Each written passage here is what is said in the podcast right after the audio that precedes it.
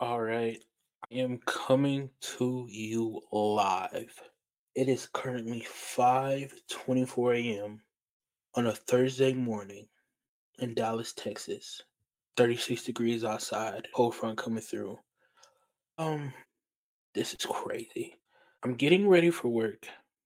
I'm getting in the car, kiss my wife goodbye. I get in the car, she calls me. I'm thinking something's wrong. Maybe I left the door unlocked. Maybe I left the oven on because I was cooking. Into my like she says, Nick Saban has retired. Mind you, I'm sitting in the car because if I was outside, I probably would have dropped to my knees. That's the craziest news today in the college football world. It is yours truly, Charles Comer, coming to you at 5:25 a.m. in the morning for over another podcast for an emergency episode on this. My co-host James is probably still asleep or probably getting ready for work, but I just had to come on here and just talk about this and yeah. So let's let's just get it let's just get it understood. Nick Saban, Alabama's dynasty head coach, has retired as of yesterday. There's two chapters to news to this news that we received today. So let me just go ahead and open the book and give you the details. First is the glory of Nick Saban, right? There will never be a college football coach that will be able to accomplish what Nick Saban has done in his 16 seasons at Alabama. In the BCS era, in the playoff era, in this NIL era, he has dominated. All right. We're going to start from 2008 all to 22 2023. 2008 12 and 2. 2009 14 and 0 national championship. 2010 10 and 3. 2011 12 and 1 national championship. 2012 13 and 1 national championship. 2013 11 and 2. 2014 12 and 2. 2015 national championship. They went 14 and 1. 2016 14 and 1. 2017 13 and 1 national championship. 2018 14 and 1. 2019 11 and 2. 2020 COVID year 13 and 0 natty. 2021 13 and 2. 2022 11 and 2. 2023 uh, this following season 12 and 2 as they lost in the semifinals to Michigan. That is 199 wins to 23 losses overall. Six national championships. Just to give you another stat of how crazy this this coach, just his whole tenure. Nine SEC championships is his record. Six national championships. 123 players from his tenure at Alabama and counting have made it to the NFL. Alabama has never finished outside the top 10 in the AP poll since 2008. So since 2008, they've never dropped below a top 10 team. That is absolutely insane.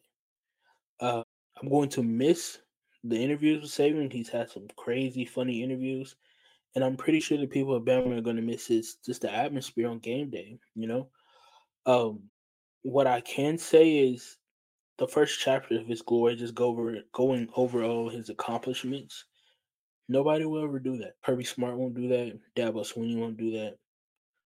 Sarkisian won't do that. Nobody will ever do that ever again. One reason is they'll never be Nick Saban. Two, we're going to a 12 team playoff next year. It's going to be harder to go undefeated. It's going to be harder to win a national championship every year. It's going to be harder to be in that top 12 every year, especially with NIL. People paying players, you know, players having a right to be paid for their name and likeness and everything being spread around, right? So that's going to close the first chapter. The second chapter is the aftermath. Where do we go from here? Alabama is the best job and will always be the best job on the market. Not because the boosters will pay off for the players, not because of the game day atmosphere. It's because Nick Saban created a machine from nothing. Nobody was talking about the SEC as a conference before he got there and started winning. Nobody started scheming and recruiting to play bully ball like Nick Saban. Nick throws in the towel yesterday, but him being such a great and honorable man that he is, he is the one who decides who takes the crown to his kingdom. he decides who's going to reshape the Alabama dynasty that was once on so many great levels and continue to have that atmosphere, have that drive to win a championship every year. Now you may think, all right, Carl, all right, Charles, you know, yeah, he's great. Yeah, the coaching position is open, but no one's gonna really leave. You know, NIL spread it around, coaches being paid high top dollars. Nobody is safe. Not Florida, not Texas, not Washington, not Oregon. No fan base is safe. Let me tell you why. When the Don, which is Nick Saban, calls a meeting, you don't politely decline the invitation. You show up and you show up, you show up to the meeting a sign of respect because you were once under his wing as an assistant. Sarkisian as an assistant. The board as an assistant. There's a, so many coaches I could go on and list that have been assistants to Alabama. To have an Alabama assistant coach on your resume and a reference to be Nick Saban, I'm pretty sure that's opened so many more doors than the automatic ones at Walmart. You know, it's just it's so easy. It, it's so easy. I don't I don't think Bama is in the dark about this. I think they've knew for some time. I think Bama already knows who they want. I think Nick Saban already knows who he wants. My big question is is can they manage the new era of college football and still satisfy the fan base and the boosters? The floor is 10 wins. 10 wins is the floor. Nick Saban, like, like I said, he hasn't had a season where he's lost or he's not won more than 10 games. That's the floor. You don't win 10 at Bama, you won't be there for long. Um, I have suggestions who I think should be the coach overall. Excuse me. But um haven't had my tea. You know, haven't had my herbal tea yet, but we're getting to that. I had to I had to get this off first. Uh Nick Saban told the players in this meeting that he had today that just to wait 72 hours before they make a drastic drastic decision to go into the transfer portal. So, you know, we'll see, we shall see. Supposedly Dan Lanning's already in Alabama, the Oregon coach. Dan Lanning is already in Alabama. They say the deal is even close. That's the reports I read today. Don't know if they're completely true, but I'm letting you know right now.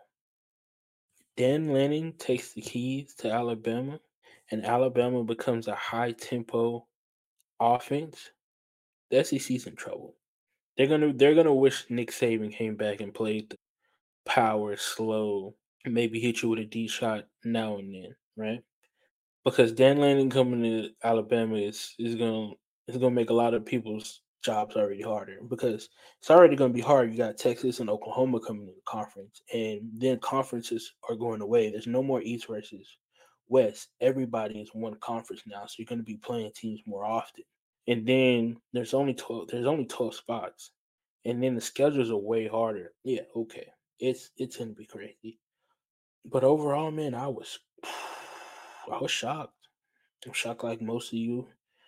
But what's crazy is Bree actually called this. Bree called it, I think last month. She was like, Yeah, I think it's time for Saban to hang it up. I was like, Yeah, you're crazy, whatever. She's like, Okay, we'll watch, we'll see. And god damn it, my wife was right. Nick Saban hung up the coaching duties today.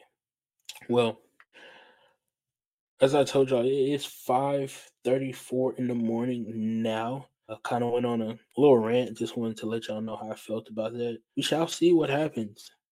Uh, shout out to Nick Saban for giving us these great years of college football at the University of Alabama. Um, only team to beat Nick Saban at the crib was Texas. Just want to throw that out there, but we appreciate him. Hopefully, he has a good career. Hopefully, there's no health issues. It's just you know old age. He is 72 years old, so about time he just starts you know kicking back, getting his Ferrari, chilling on the beach, dripping, sipping some margaritas with Miss Terry. So but yeah, this is Charles from the Over and Under podcast.